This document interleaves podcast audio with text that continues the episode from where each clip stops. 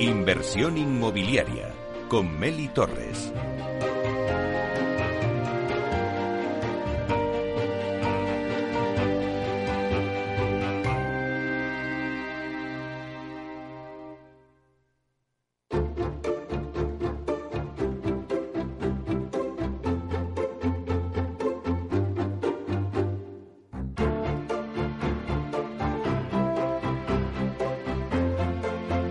Comunidad de Madrid ha hecho en este año 2021 una clara apuesta por la vivienda con el objetivo de garantizar más vivienda pública para los grupos de población más necesitados, como son los jóvenes. Y también apuesta por la seguridad jurídica de los inversores que quieren apostar por el sector inmobiliario en esta región. Para ello, la Comunidad de Madrid ha puesto en marcha diferentes proyectos como es el Plan Vive Madrid o la venta de la mayor cartera de suelo público que hay ahora mismo en España. Y todo con el fin de aumentar la oferta a través de suelo público. Hay que recordar al oyente que el sector inmobiliario supone el 14% del PIB, del Producto Interior Bruto y del empleo de la Comunidad de Madrid. Pues bien, para hablarnos de todos estos planes y darnos las claves y hacia dónde se dirige el sector residencial, contamos hoy en Inversión Inmobiliaria en Capital Radio con Paloma Martín, consejera de Medio Ambiente, Vivienda y Agricultura. Buenos días, Paloma. Buenos días, encantada de estar con ustedes. Muchísimas gracias por estar con nosotros aquí en Inversión Inmobiliaria. Y bueno, Paloma, eh, vamos a hablar del sector inmobiliario, que como decía un poquito en la introducción, pues es un sector muy importante ya que supone el 14% del PIB de nuestra región y que en estas últimas semanas, pues la verdad es que anda un poco revuelto desde que el Consejo de Ministros aprobó el pasado 26 de octubre el anteproyecto de ley por el derecho a la vivienda. Aunque por el momento es únicamente un anteproyecto pero ya la futura ley de vivienda pues ha empezado a levantar algunas ampollas. Los promotores se han posicionado eh, en contra de dicha ley, también el sector del alquiler. Pero, ¿qué le parece a usted las líneas maestras de esta normativa? Pues es una mala noticia, ¿no? Que demuestra hasta dónde está dispuesto a llegar, ¿no? Este gobierno. Hasta ahora, los precios del alquiler de viviendas son libres. Con la nueva ley van a pasar a, estar intervenidos y eso genera miedo en las familias, ahuyenta a los inversores y desde luego las medidas eh, que se contemplan pues han fracasado donde se han aplicado porque disminuye la oferta, la inversión se para o se traslada a otro lugar y cuando extrapolamos eh, datos de lo que ha ocurrido, por ejemplo, en Cataluña con medidas intervencionistas como estas, pues bien, nos dicen que, que dejarán de iniciarse más de 2.370 de viviendas al año. Por lo tanto, es una mala noticia para Madrid y sobre todo para los madrileños. Y entiendo entonces que la Comunidad de Madrid las aplicará.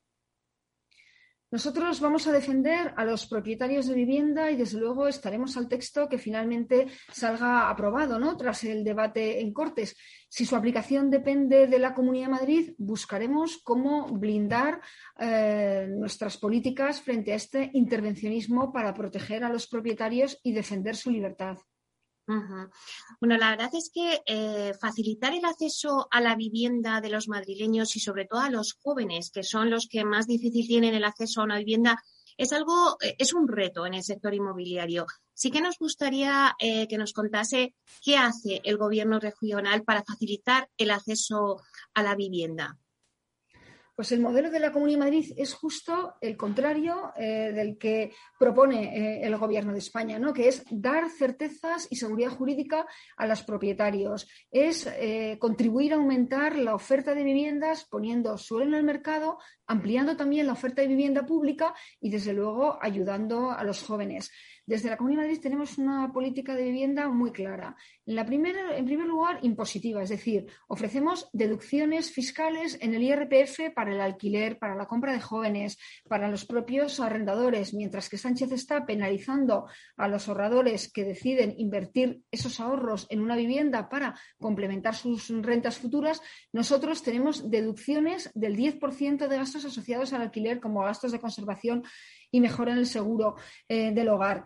También tenemos bonificaciones fiscales en sucesiones y donaciones. Esto significa que si heredamos una vivienda de 200.000 euros, la cuota tributaria en Madrid será de 300 euros. En otra comunidad, esa cuota se elevaría a los 30.000 euros. También tenemos bonificaciones en el impuesto de patrimonio. Y estas medidas eh, las eh, mm, llevamos a cabo junto con otras de movilización de suelo público. ¿no? Un millón de metros cuadrados ponemos en el mercado, que son 191 parcelas para contribuir a ese incremento de la oferta. También flexibilizamos normativas, reducimos trámites, ahorramos tiempo eh, y dinero y luego tenemos planes específicos para el acceso al alquiler de jóvenes, como el plan eh, Vive, que, ha mencionado, la construcción de viviendas en suelo público, ayudas directas al alquiler, el plan Alquila Joven. Es decir, ponemos en el mercado ¿no? suelo y además diseñamos planes para que haya cada vez eh, más oferta y se, sea un acceso, digamos, al mercado del alquiler mucho más fluido. Ahora que lo menciona, el plan Vive Madrid, que yo creo que es uno de los planes estrellas que ha liderado la, Comunidad de Madrid y cuyos primeros tres lotes se acaban de adjudicar recientemente. Eh, cuéntanos un poco del plan. ¿Cuándo tendremos las primeras viviendas? Pues eh, la semana pasada la presidenta de la, Comunidad, de la Comunidad de Madrid, Isabel Díaz Ayuso, anunció que arrancarán las primeras obras de las promociones del Plan Vive con viviendas de alquiler a un precio asequible. Eh, pronto los trámites administrativos empezarán antes de que acabe el año y la primera piedra ya la vamos a poder ver en el primer trimestre del año 2022 y en 12 meses estarán ya las primeras viviendas concluidas. Es un plan eh, que supone una inversión de más de 700 millones de euros y va a tener un importante impacto social y económico. Están dirigidos ¿no? a jóvenes eh, menores de 35 años, también a personas mayores de 65 o a personas con discapacidad y todos ellos eh, van a mm, tener acceso al alquiler a un precio un 40% más bajo del que a día de hoy tiene el mercado. La verdad es que es un proyecto novedoso, el Plan Vive. Eh, es un proyecto que se hace sobre suelo público, de forma que a los 50 años de explotar eh, esas viviendas y ese alquiler, revierte a la Comunidad de Madrid. Por lo tanto, es un ejemplo de colaboración público y privada de primer nivel.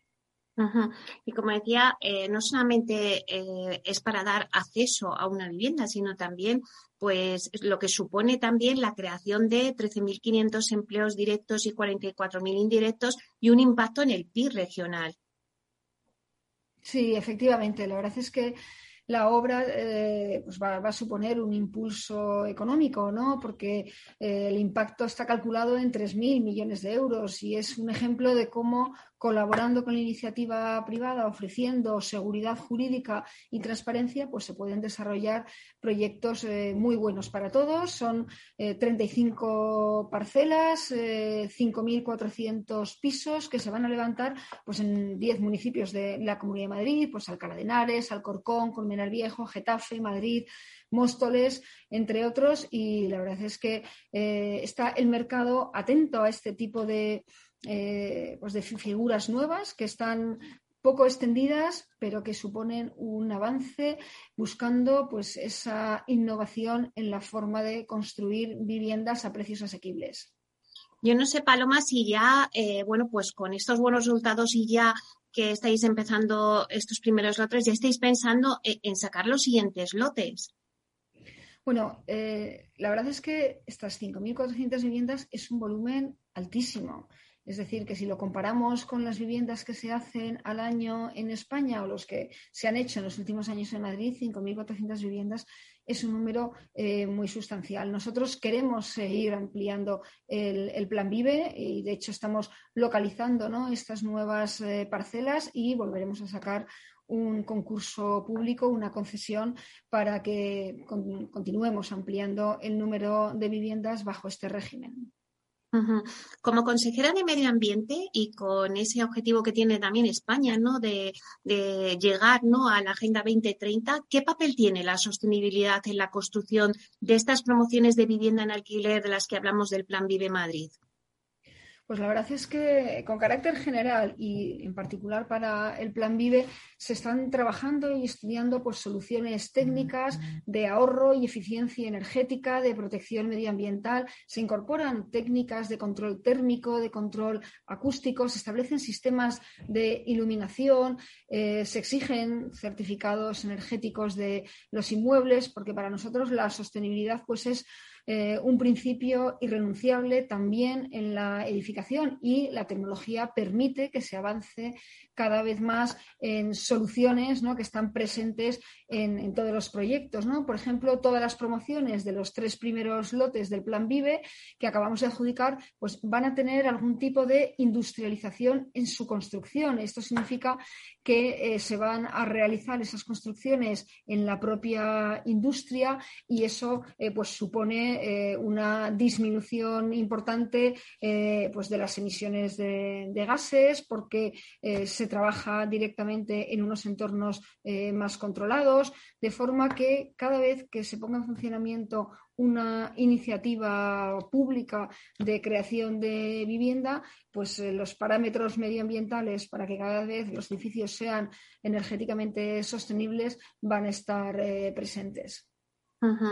También ha comentado antes eh, la puesta en marcha de la venta del suelo público para reactivar la economía de la región. Eh, además, se trata de la mayor oferta del suelo público que se está produciendo en estos momentos en España. Eh, ¿Cómo ha sido la acogida por parte de los posibles inversores compradores? Pues la verdad es que la acogida es extraordinaria. Eh, impulsamos este plan de venta de suelo hace un año en la Comunidad de Madrid con el objetivo de reactivar la economía y está teniendo muy buenos resultados. De las 191 parcelas incluidas en el plan, se han licitado ya el 40% de ellas y hemos recibido oferta para el 100% de las mismas. En estos momentos, la verdad es que no existe ninguna comunidad autónoma con una oferta similar de suelo público destinado a generar riqueza y empleo. Y cuando terminemos este año, habremos sacado al mercado ya el 60% del total de las parcelas del plan. Con ello, lo que queremos es pues, incrementar la oferta, porque cuando hay más oferta de suelo, más oferta de vivienda, se contribuye a limitar de alguna manera, a sostener los precios eh, que se pagan tanto en compra como en alquiler de vivienda. Y hablando ahora que estamos de, los inversores, uno de los proyectos de regeneración urbana que más interés está despertando es Madrid Nuevo Norte. ¿Qué va a suponer este proyecto para la Comunidad de Madrid? Pues la política de suelo ¿no? es un elemento esencial en la configuración de, de nuestras ciudades y es clave para esa reactivación económica que todos queremos. Con ello, lo que vamos a hacer es atraer inversiones, vamos a favorecer espacios competitivos para que se instalen eh, pues grandes operadores, donde se creen parques tecnológicos y Madrid Nuevo Norte pues va a ser polo de atracción de empresas y es una apuesta ¿no? del modelo al que todos eh, aspiramos en la región, ese modelo verde y sostenible. ¿no? Es el desarrollo urbanístico más grande que va a tener lugar en Europa, va a suponer una inversión de 20.000 millones de euros Ahí va la construcción de 10.500 viviendas y de un nuevo centro eh, de negocios. La verdad es que para el diseño de este nuevo desarrollo urbano se han estudiado distritos de negocio de todo el mundo con el propósito de aprender de los casos de eh, mayor éxito en los proyectos eh, internacionales y fruto de este estudio y frente a otros modelos que se quedaban desiertos los distritos financieros fuera del horario laboral, este proyecto va a dotar a Madrid de espacios de trabajo pero además de un entorno residencial nuevo, de, de, muchos metros cuadrados de zonas verdes, bien conectado, con mucha comunicación, precisamente para que haya vida los siete días de la semana en el entorno de Madrid Nuevo Norte. Bueno, pues la verdad es que con este mensaje ¿no? de Madrid Nuevo Norte de, de ser pues ese modelo de ciudad verde y sostenible, pues cerramos aquí la entrevista Muchísimas gracias, Paloma Martín, consejera de Medio Ambiente, Vivienda y Agricultura, por estar con nosotros aquí en Capital Radio. Muchas gracias, un placer. Hasta pronto.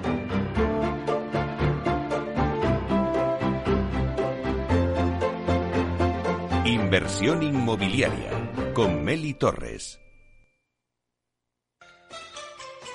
En inversión inmobiliaria, así soy y así lo siento.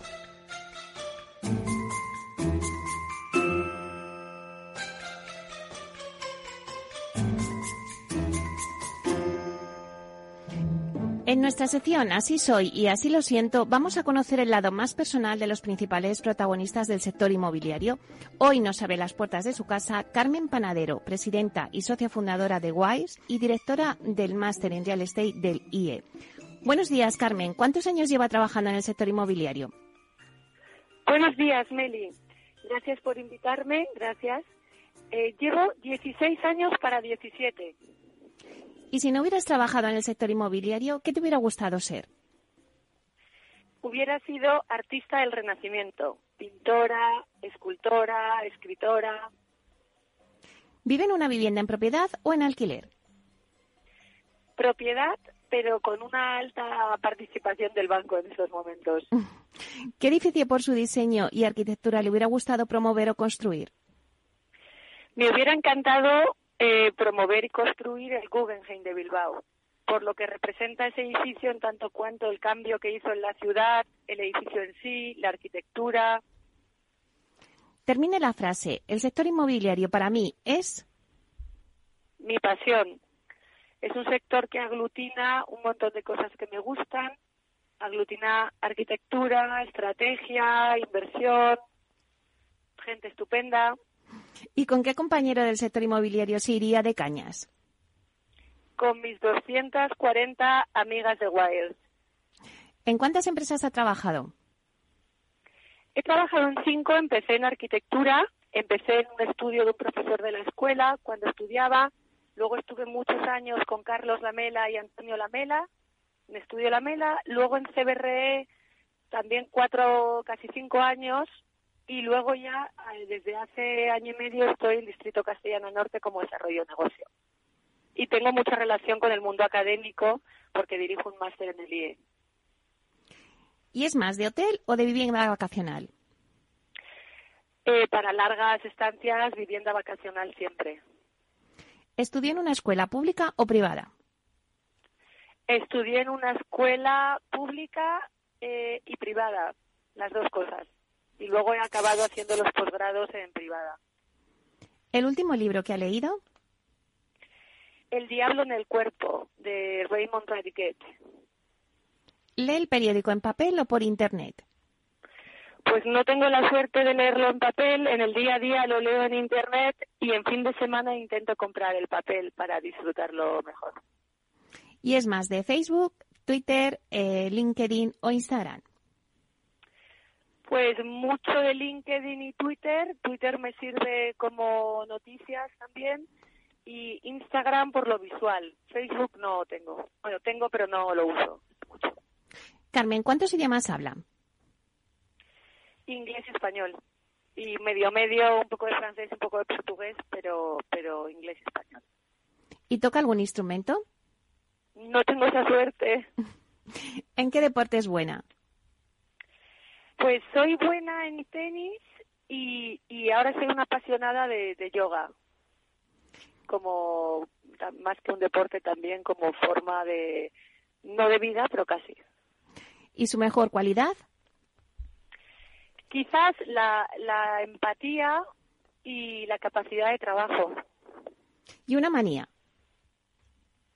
Una manía, pues eh, quizás eh, tengo un punto eh, como muy ordenado, un poco exigente. Un recuerdo de la infancia. Las tardes de verano, siempre me ha encantado el verano y me parece el cine de verano, las tardes de playa, verano. ¿Cómo sería un día ideal para usted? Pues un día ideal para mí, la verdad, sería familia y amigos y a ser posible cualquier día de trabajo me parece un día estupendo si está bien balanceado entre trabajo, tiempo para disfrutar y descansar. ¿Y qué noticia le gustaría escuchar? Que se acaba el conflicto, pero el conflicto del mundo no tanto entendido como, como todas las guerras del mundo, sino en las sociedades evolucionadas como las nuestras, me da miedo cómo se está extremando las opiniones, eh, cómo me gustaría que eso no pasara, que la gente tuviera un pensamiento más crítico, más reflexivo y encontráramos puntos de unión entre todos. ¿Y en cuántas casas ha vivido? Uf, un montón. Soy mucho de cambiarme de casa. Mm, siete. Pero pero siempre que he hecho una mudanza eh, he, he salido reforzada porque vas tirando cosas que no te hacen falta. ¿Vive actualmente en un piso, chalet o ático? Un chalet, una casita adosada en Madrid, en una zona de casitas pequeñas. ¿Y es más de ducha o baño? Baño, siempre baño. ¿En su casa tiene calefacción o suelo radiante? Calefacción. Si se pierde, ¿dónde la encontrarían? Pues probablemente eh, viendo alguna serie de arte contemporáneo por el mundo. Es un tema que me divierte y, y- y me apasiona. ¿Colabora con alguna ONG? Sí, colaboro con varias, colaboro con la Fundación Aladina de a Niños de Cáncer, que está en la sede en Madrid, y con Plan Internacional y ahora recientemente con WIRES hemos dado, hemos apoyado en, en un proyecto de recepción femenino a Integra y vamos a ayudar a la asociación Integra. Una frase célebre o refrán. Ah, el la mejor lotería, el trabajo duro día a día. bueno, y por último, Carmen, ¿cómo le gustaría que fuera recordado? Pues como, como alguien que ha hecho algo por los demás. Sé que es muy típico, pero me considero una, per- una persona generosa y, y si cuando sientes que ayudas a los demás, ya sea mm, con, con sonrisas o con a- a trabajo en el día a día o con ayuda económica, eh, te- le hace a uno sentir muy bien. Yo creo que con eso, con haber sabido ayudar a los demás. Gracias, Carmen, por abrirnos las puertas de tu casa y conocer tu lado más personal. Un placer. Muchísimas gracias a ti, Meli. Muchísimas gracias por contar conmigo.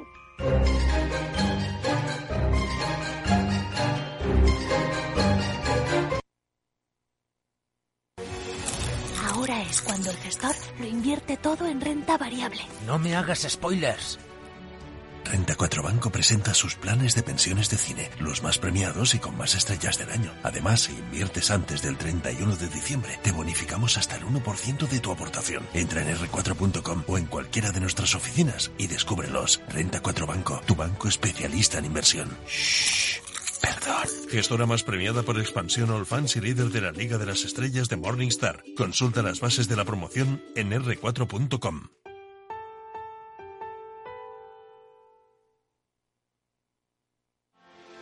¿Quieres anunciar tu negocio en la radio? Entra en el clubdelaradio.com. La compra es online, pero no os vamos a negar que nos encanta que nos llaméis. El teléfono, olvídate, no te vas a acordar. Entra en el clubdelaradio.com. Tu audio y tu campaña de una forma sencilla y rápida. Contrata anuncios en radio al mejor precio. El clubdelaradio.com.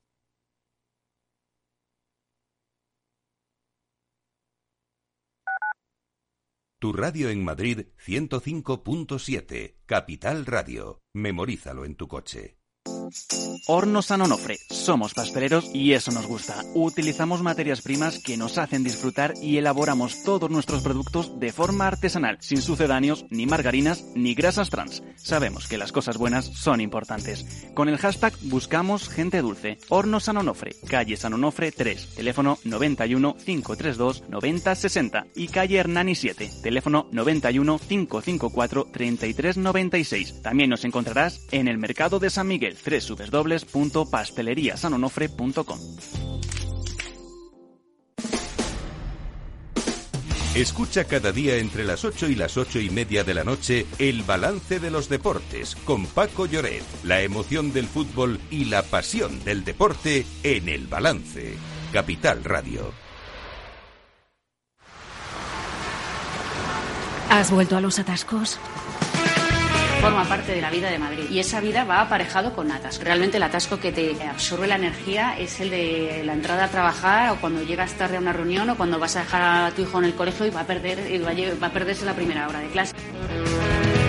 Cuando vengas a Madrid, chulona mía, Reconduce tus números. voy a ser temperatriz de lavapiés. Desatasca tus inversiones. Y alfombrarte con claveles la gran vía. Recalibra tus cuentas. Bañarte con vinillo de Jerez. Que no se atasque tu economía. Sintoniza Capital Radio. No me gusta el mundo atascado.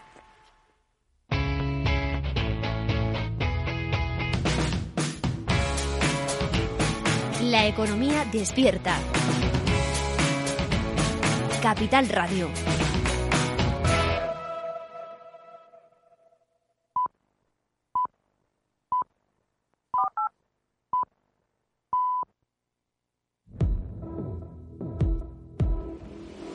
Empresas tecnológicas, escuelas de negocios, sindicatos, organizaciones empresariales, empresarios, formadores y figuras relevantes de las administraciones públicas comparten tertulia todos los martes a las 16.40 horas en Mercado Abierto con José Joaquín Flechoso. Cibercotizante, la digitalización desde una óptica diferente.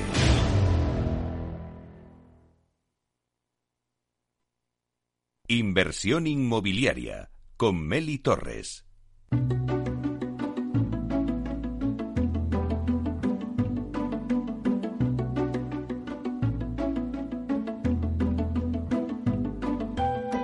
Ahora en nuestra sección La voz del CEO conoceremos a uno de los principales directivos del sector inmobiliario.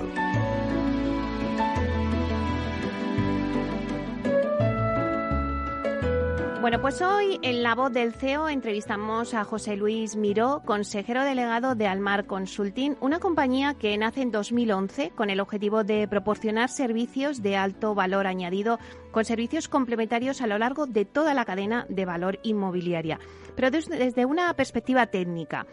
Y bueno, desde su creación de la compañía, pues la verdad es que no ha parado de crecer pese a la actual coyuntura. Hablamos con José Luis Miró para que nos cuente en esta entrevista las claves de la compañía y su objetivo a corto y medio plazo para seguir en esta línea ascendente. Vamos a darle la bienvenida. Buenos días, José Luis. Buenos días, Meli. Bueno, pues Encantado de estar aquí. Yo también, para mí, un placer tenerte aquí en Inversión Inmobiliaria, porque yo creo que es importante contar a los oyentes, eh, cuéntanos qué es Almar Consulting, cuál es vuestra actividad y dónde estáis presentes. Pues mira, Almar Consulting nace hace 11 años en plena crisis inmobiliaria, cuando después de estar muchos años trabajando en consultoría inicialmente y luego en real estate eh, como promotor inmobiliario, veo la oportunidad en el mercado de crear esta compañía, una compañía de servicios técnicos enfocada a acompañar a los inversores y ayudar a los inversores en la transformación de activos.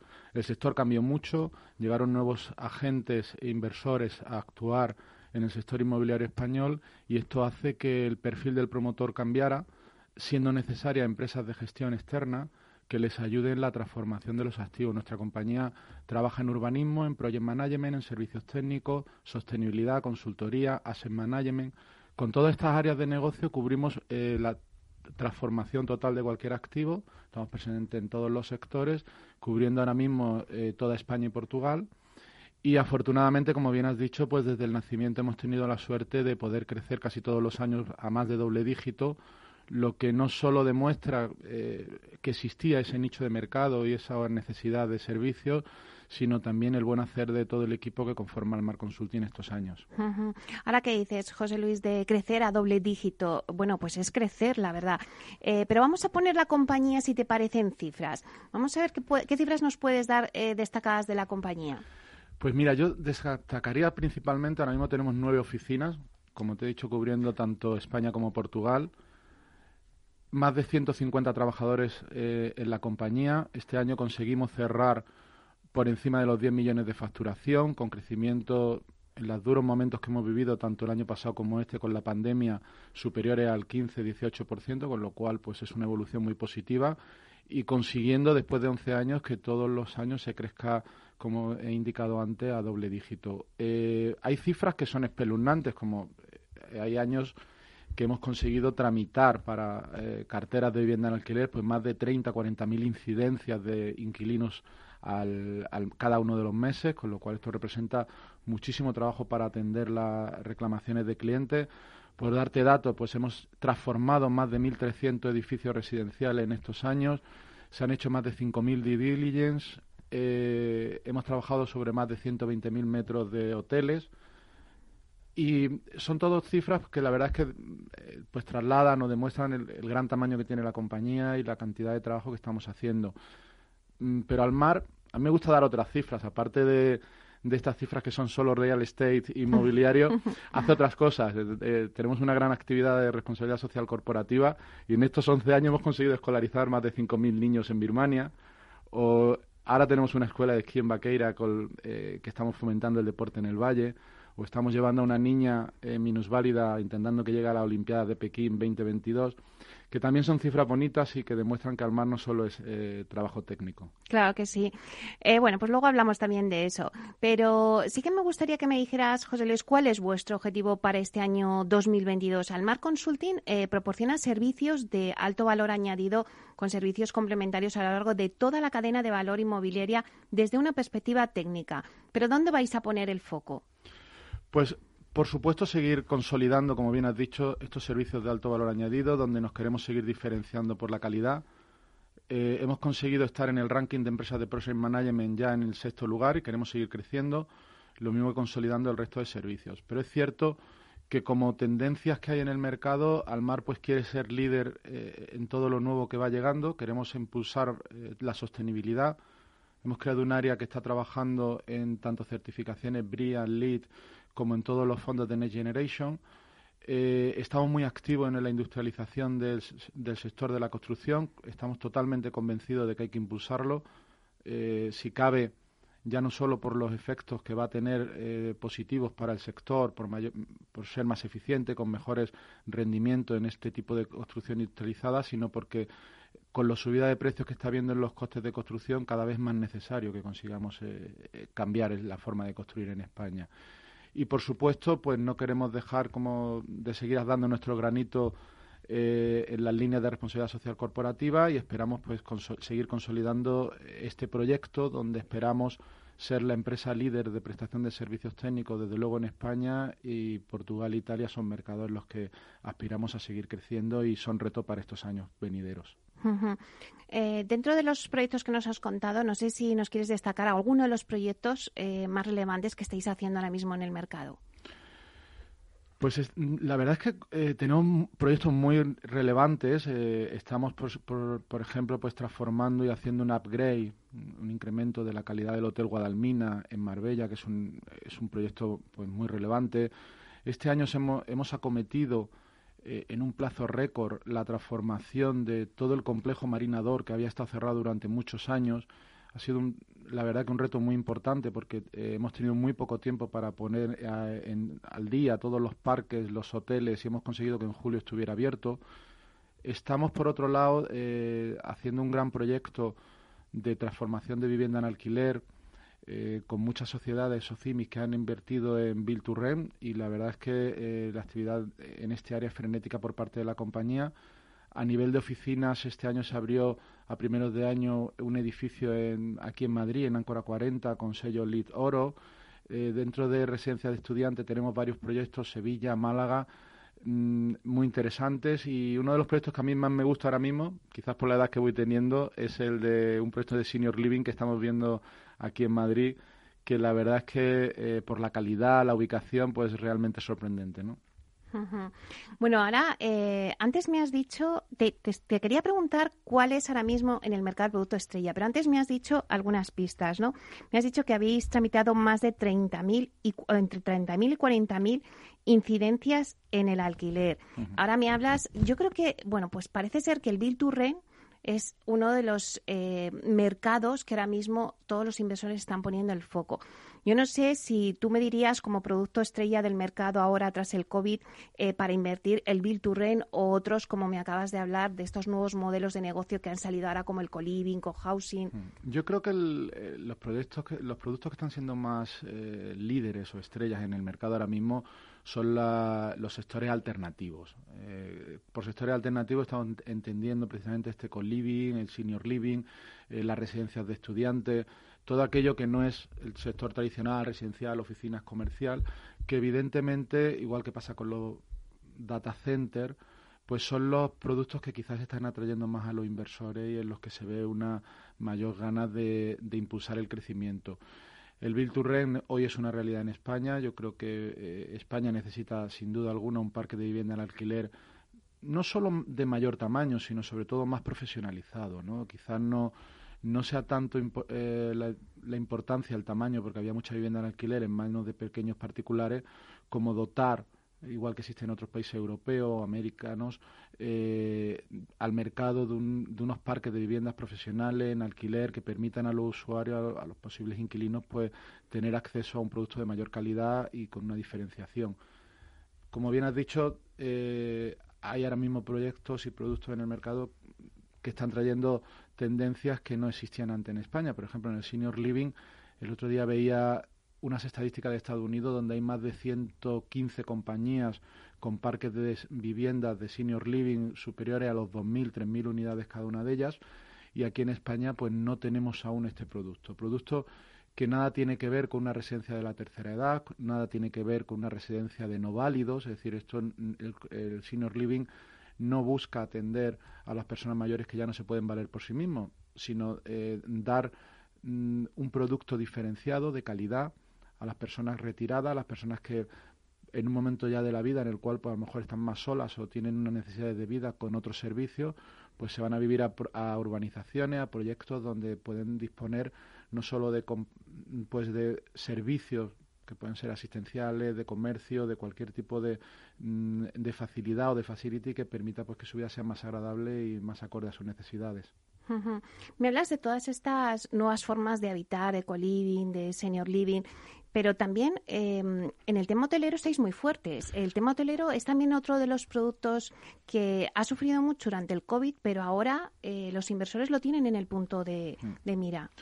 Estamos muy fuertes en hoteles, eh, precisamente aparte de estar haciendo muchísimos proyectos en España, ha sido el sector de actividad que nos permitió salir por primera vez al extranjero, yéndonos a Sicilia a hacer eh, la renovación de un gran palladium que ha sido fue un proyecto extraordinario que se terminó durante la pandemia.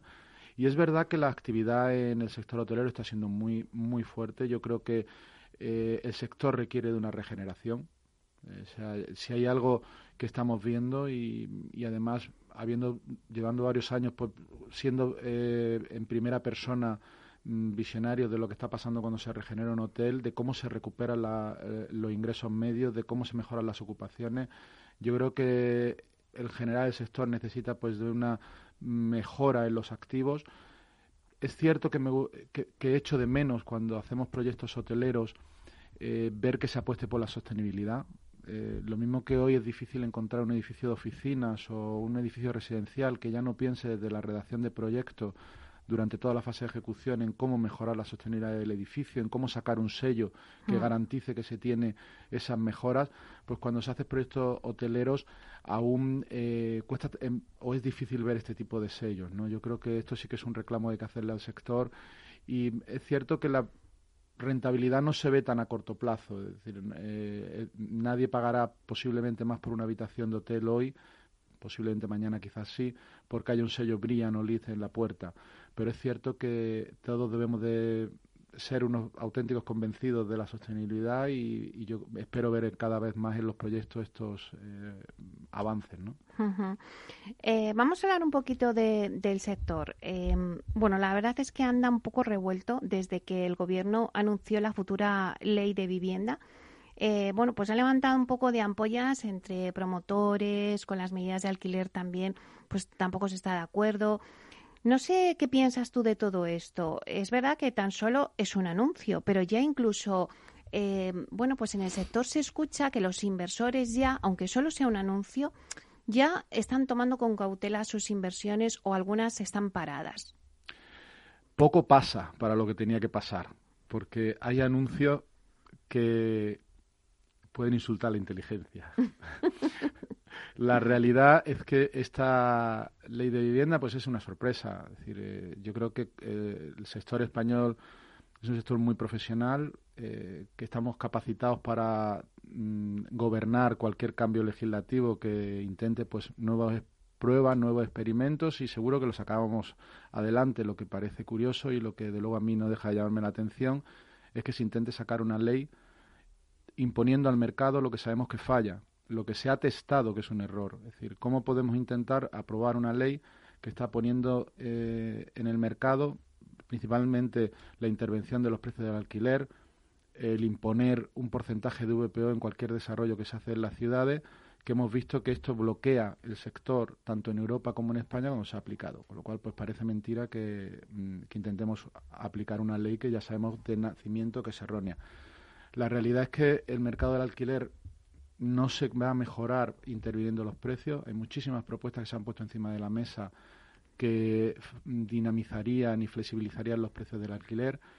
Y por parte de el segundo gran punto que hace esta ley, que es intentar imponer ese 30% de VPO, pues es como si a los ciudadanos sacaran una ley que le quitan el 30% del dinero que hay en sus cuentas corrientes para donarlo a, a la beneficencia. Pues seguramente ningún ciudadano estaría de acuerdo. Los promotores han comprado suelos, tienen edificios en los centros de las ciudades por los cuales han pagado es su patrimonio y para desarrollar proyectos y el hecho de imponer un 30% de VPO en los nuevos desarrollos pues hace que se bloqueen, como ha pasado en Barcelona, con lo cual desgraciadamente pues los efectos de esta ley no son buenos. Afortunadamente, yo creo que es una ley que no, que no va a tener efecto y así yo creo que lo están interpretando los inversores. Eh, la, en España esta ley pues eh, puesta por el gobierno nacional tiene poco efecto porque luego tiene que ser desarrollada por las comunidades. Por tanto, es difícil que, las, que muchas de las comunidades lo apliquen y, no quiero entrar en política porque eh, creo que no hay yo creo que va a haber muchas comunidades que no lo apliquen independientemente del partido y por otro lado es una ley que por ejemplo pues eh, para determinar dónde hay tensión en los barrios para establecer el límite al alquiler establece periodo de 18 meses, con lo cual yo creo que de aquí a que pudiera tener algún efecto, pues mm, queda muy lejano y, y, es muy de muy difícil aplicación, pero es cierto que yo creo que el mercado, que estamos en una fase de recuperación y donde se necesita de mensajes que fomenten la actividad y que permitan que España vuelva a, recoger la senda del crecimiento, pues son mensajes que tristemente no deben de producirse. Vamos a seguir con la actualidad, José Luis. Eh, bueno, pues el Consejo de Ministros también aprobó hace un par de semanas el Real Decreto por el que se regulan los programas de ayudas en materia de rehabilitación residencial y vivienda social del Plan de Recuperación, Transformación y Resiliencia, cuya inversión está dotada con 4.420 millones de euros. Bueno, parece ser que en todos los debates y foros que hacemos aquí, eh, que la rehabilitación es la gran olvidada del sector, ¿no? No sé si la rehabilitación se va a ver reforzar ahora con estos fondos Next Generation, con estas ayudas. A ver, los fondos Next Generation son una gran oportunidad. Es la mayor movilización de recursos que se ha producido en la historia eh, van destinadas a que los países miembros de la Unión Europea pues mejoren eh, las palancas de crecimiento y que mm, consigamos una línea de, recuperación. Pero yo creo que están malentendidos en algunos casos, porque eh, en España, concretamente, y viene marcado por Europa, los fondos se aplican en cuatro grandes ejes, que son la sostenibilidad, la digitalización, la igualdad de género y eh, la transformación de la industria. Eh, estos cuatro ejes van a ser los que marquen las políticas sobre las que se pueden aplicar subvenciones, sobre las que se pueden eh, pues pedir fondos para realizar los proyectos. En el caso de la rehabilitación está enmarcado dentro de la línea de sostenibilidad. Por tanto, la palabra rehabilitación nos podría llevar a pensar que va a haber fondos para cambiar, por ejemplo, rehabilitar un edificio en el centro donde no hay un ascensor o cambiar la tipología de la vivienda de un edificio y no es así. Es importante que antes de acometer proyectos de inversión o de pensar en pedir estas subvenciones, se entienda que solo serán recibidas aquellos proyectos que cumplen con los requisitos de que se esté mejorando la sostenibilidad de los edificios. Nosotros, por ejemplo, en, la, en, el, en lo que va de año llevamos analizadas más de 6.000 viviendas que hemos analizado para pedir fondos del programa PRE que ha tenido la Comunidad de Madrid para eh, sostenibilidad y en todos ellos es necesario que las medidas que se apliquen mejoren la eficiencia energética del edificio, con una mejora real de la letra que tiene en el certificado de eficiencia energética. Por tanto, en la mayoría de los casos lo que se puede hacer es poner fotovoltaica, eh, cambiar cerramientos exteriores, aerotermia, para cambiar el sistema de calefacción. Entonces, todo lo que sean inversiones que vayan enfocadas a estos elementos del edificio, puede ser cambiar la luz de los pasillos para que se consuman menos porque se autorregulan con la presencia de personas, pueden ser cerramientos exteriores, pueden ser fotovoltaica, aerotermia, todas estas inversiones que los dueños de, de edificios o propietarios de vivienda propongan para recibir fondos, pues podrán recibirlos. Pero sí que es cierto que el empuje que va a hacer de la rehabilitación está enmarcada en los elementos de sostenibilidad. Claro, pero además estos son ayudas, quiero decir, eh, no cubren todo el coste de la rehabilitación. Luego hay otra parte que la tiene que cubrir pues el propietario, la, comunidad, en este caso. Entonces, estas ayudas eh, están limitadas a unos pocos recursos. ¿De dónde eh, se puede financiar la comunidad el resto de la obra? Bueno, yo creo que hay una figura nueva que salió el 5 de octubre en el Real Decreto, que es la del agente rehabilitador, eh, yo creo que es una figura que puede tener un, eh, un, gran juego en este campo y que además puede dinamizar las inversiones. Y es un agente que se configura como eh, una sustitución del propietario, entre comillas, que permite que un agente profesional realice el proyecto, pida la subvención, ejecute la obra, financie la ejecución de la obra de manera que facilite a los propietarios no profesionales o no promotores o, al pequeño, o a la pequeña comunidad de propietarios pues acceder a este tipo de ayuda. Yo creo que es una figura que va a tener mucho dinamismo, yo creo que es una figura importante que ya estamos viendo en el mercado pues agrupaciones empresariales que quieren dar servicio dentro de ese marco que se ha creado, yo creo que es mm, una figura necesaria para que se pueda dinamizar la llegada de fondos y que se aprovechen esos 4.000 millones que, como bien has dicho, se han puesto en la mesa para mejora de la sostenibilidad de los edificios. Hablando de sostenibilidad, José Luis, eh, bueno, la verdad es que todo el sector tiene en mente el objetivo de la Agenda 2030, pero además es que el Mar Consulting apuesta por la arquitectura sostenible. Un poco, ¿cuál es vuestro compromiso?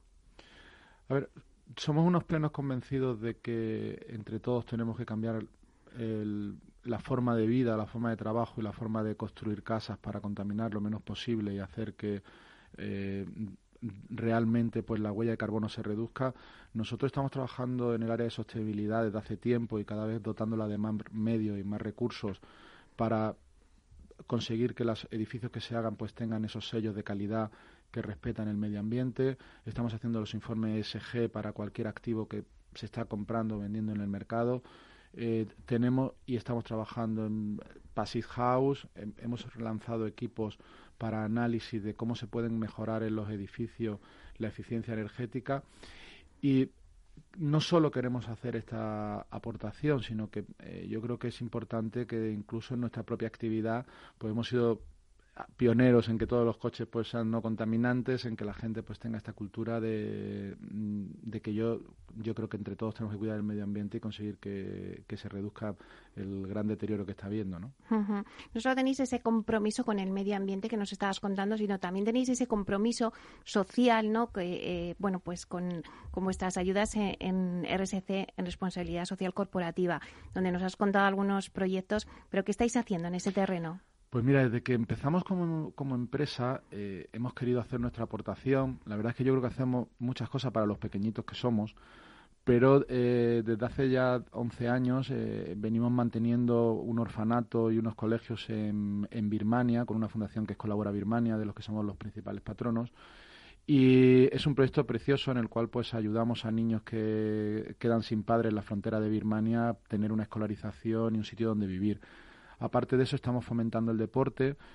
Eh, hemos querido, y, bueno, en la vida a veces pasan las cosas porque se cruzan los caminos, ¿no? Y estamos con una escuela de esquí en Baqueira intentando pues que el deporte en el valle se desarrolle, que haya oportunidades pues para niños que, que en el valle no tienen medios de poder esquiar o de poder convertirse en profesores.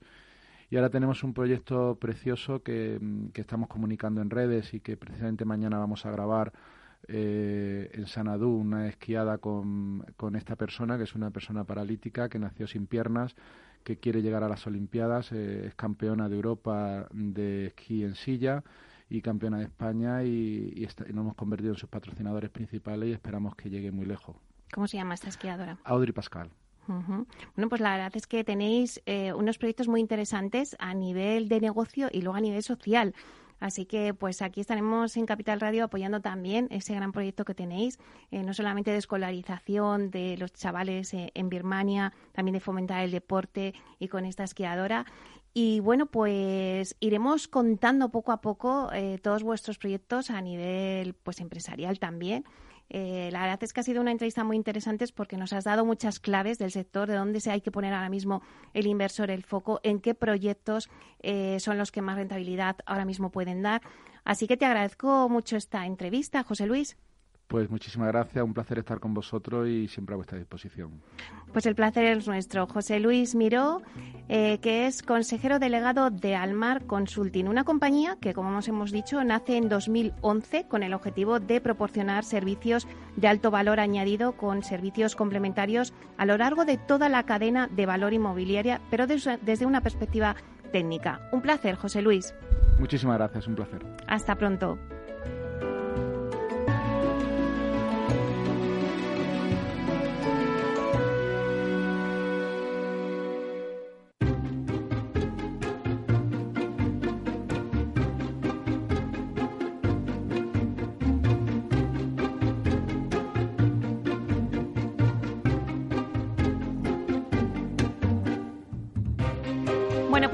Después de tener la entrevista de la voz del CEO, en este caso con José Luis Miró, consejero delegado de Almar Consulti, cerramos ya el programa de hoy. Así que les despedimos a todos, a ustedes, señoras y señores que nos escuchan al otro lado de las ondas. Gracias por estar ahí y compartir este espacio con nosotros. Gracias también de parte del equipo que hace posible este espacio, de Félix Franco y de Miki Garay en la realización técnica y de quien les habla, Meli Torres. Les esperamos pues mañana, viernes, de 12 a 1 y el próximo jueves, aquí en Inversión Inmobiliaria. Hasta entonces, que sean felices.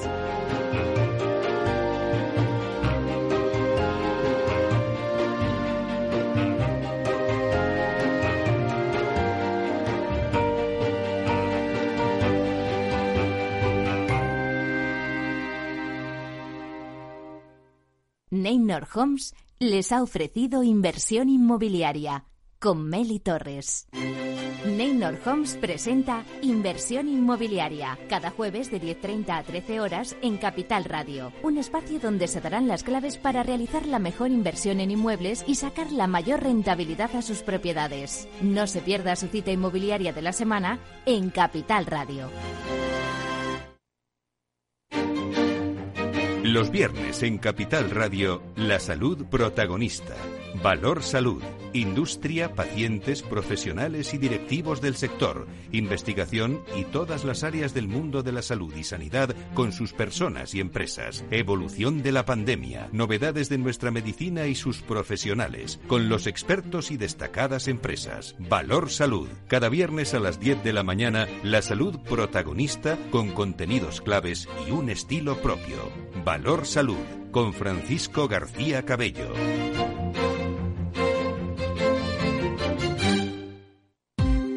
Ya no estamos en la era de la información, estamos en la era de la gestión de los datos y de la inteligencia artificial. El tratamiento inteligente de estos datos proporciona un valor enorme a las empresas en sus procesos de negocio. En Piper Lab ayudamos a nuestros clientes a tomar decisiones de negocio basadas en datos. Escúchanos todos los lunes en el espacio de Big Data de Capital, la Bolsa y la Vida. Escuchas Capital Radio, Madrid 105.7, la radio de los líderes. Disfruta de la mejor cocina gallega en Montes de Galicia. Todo un clásico moderno en el barrio de Salamanca. Disfruta de la variada dieta atlántica, de las mejores carnes y pescados tratados con respeto y transparencia y regados con una de las mejores bodegas de la zona. En grupo, en familia o en pareja, Montes de Galicia te ofrece el espacio perfecto en cada ocasión. Información, análisis, previsiones, recomendaciones, todo lo que necesitas saber para tomar tus decisiones de inversión en Mercado Abierto, de 4 a 7 de la tarde con Rocío Arbiza, Capital Radio. En el restaurante Gaztelubides somos rigurosos con la selección del producto para crear recetas imaginativas que acompañamos de una bodega generosa y brillante y de nuestra magnífica terraza durante todo el año. Restaurante Gaztelubide, carretera de La Coruña, kilómetro 12200, La Florida. Teléfono 91 372 8544. Una recomendación del programa gastronómico Mesa y Descanso.